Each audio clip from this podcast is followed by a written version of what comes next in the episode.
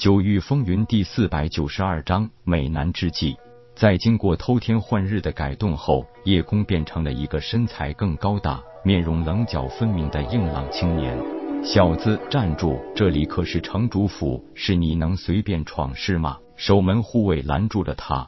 叶空满脸堆笑道：“两位大哥，我是外乡来的，听说天风城是这无尽虚空的霸主，所以想来城主府讨一份差事。”冷笑一声，一名守卫道：“真不知道你哪里来的自信，就凭你也想进城主府混饭吃？”另一个守卫也讥讽道：“你也不打听打听，城主府的饭是你这土老帽能吃到的吗？”两位大哥通融通融，给当个引荐人，只要让在下能混口饭吃，一定记得两位的好。夜空一边求着，一边摸出了两个小袋，给每人递过去一个。正所谓伸手不打笑脸人，何况还是送礼人。掂了掂袋子，约莫有百十枚玄石，这可抵得过他们的月俸了。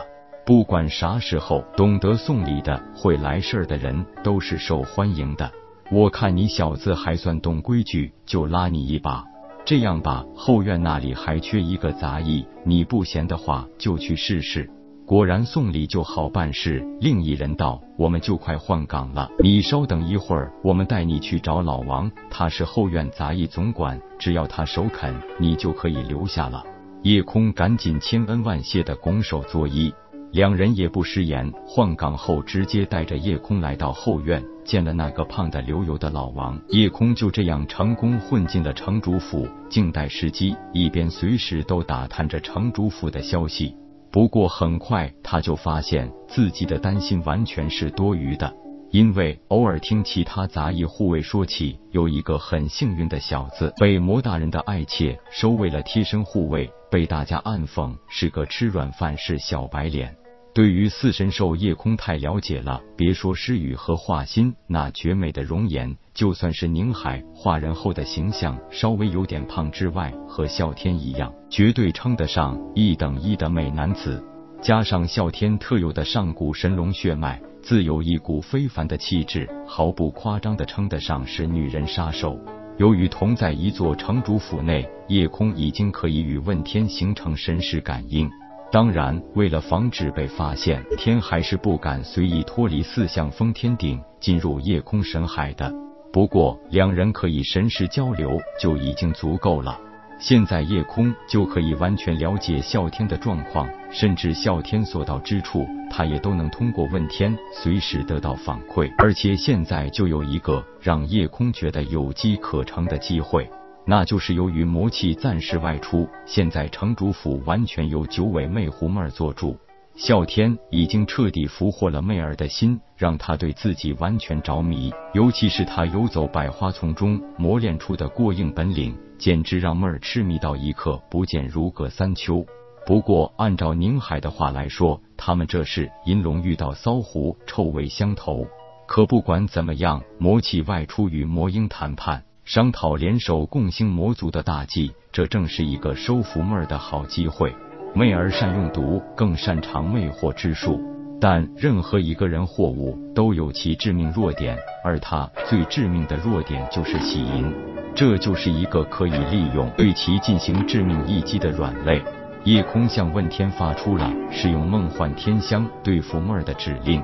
自从啸天进入城主府，成了媚儿的贴身护卫，帝俊这个旧情人那真是一肚子怨恨，恨不得把啸天生吞活嚼了。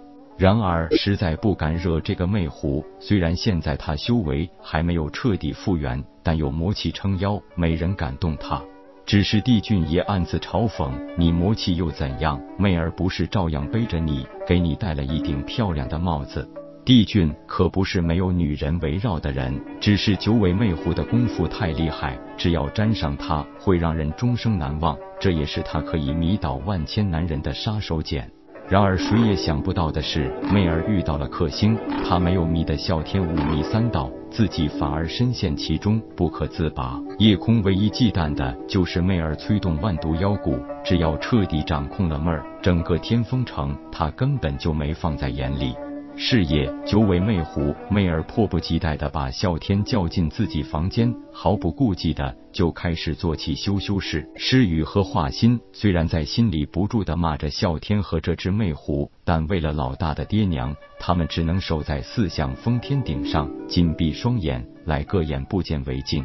反而是宁海，果然不愧是上古玄龟，拥有最强大的定力，对此一副毫不在意的神态。梦幻天香的神奇幻境功能在悄然发生作用，媚儿正在妙不可言的巅峰，根本没有丝毫的防备，直接被引进了一个她最希望拥有的梦幻世界。啸天长舒一口气，还带着一丝恋恋不舍的归位了。夜空立刻取回四象封天顶的控制权，并直接催动，在四神兽的加持下，四象封天顶威力提升不止一成两成，那是威力翻倍的效果。夜空更是不惜直接利用灵气演奏出一曲魔域桃源，进一步强化对妹儿的梦幻禁锢。不过他也是有一点点担心，一旦魔域桃源在催化幻境时触发了媚儿的杀伐之心，很有可能出现不可预料的结局。还好结果没有那么糟糕，这也让夜空以及啸天四人发现，在媚儿内心的最深处，除了隐藏着那源自血脉的天性外，还真没有更多的杀戮邪恶之心。这就直接导致了他只被情欲幻境所困，反而也因此保住了自己一条命。老大，下一步怎么办？我把妹儿转入混沌空间，将她暂时封印其中，可以让她在半月之内维持幻境状态。这期间，我立即赶回去救人。你们四人借助神鼎，把这天风城以及无尽虚空，教他一个天翻地覆好了。而且这也是你们的强项。啸天大笑道：“还是老大了解咱，没错，搞破坏那绝对是我们四神兽的强项啊！”滚！诗雨没好气的说道：“以前都不知道你的强项竟然是勾引女人。”宁海笑道：“再说了，破坏是你的强项，俺可是擅长防御。”华心道：“行了，别吵了，先把帝俊这群老小子干掉再说吧。”结束，各位朋友，全书即将完本，请为倾城点赞、订阅、分享，记得关注主播。最近，倾城新的有声小说《我的老婆是双胞胎》也持续更新了，讲述退役特种兵与美女老婆和小姨子的幸福都市生活，简直羡煞旁人。期待你的收听。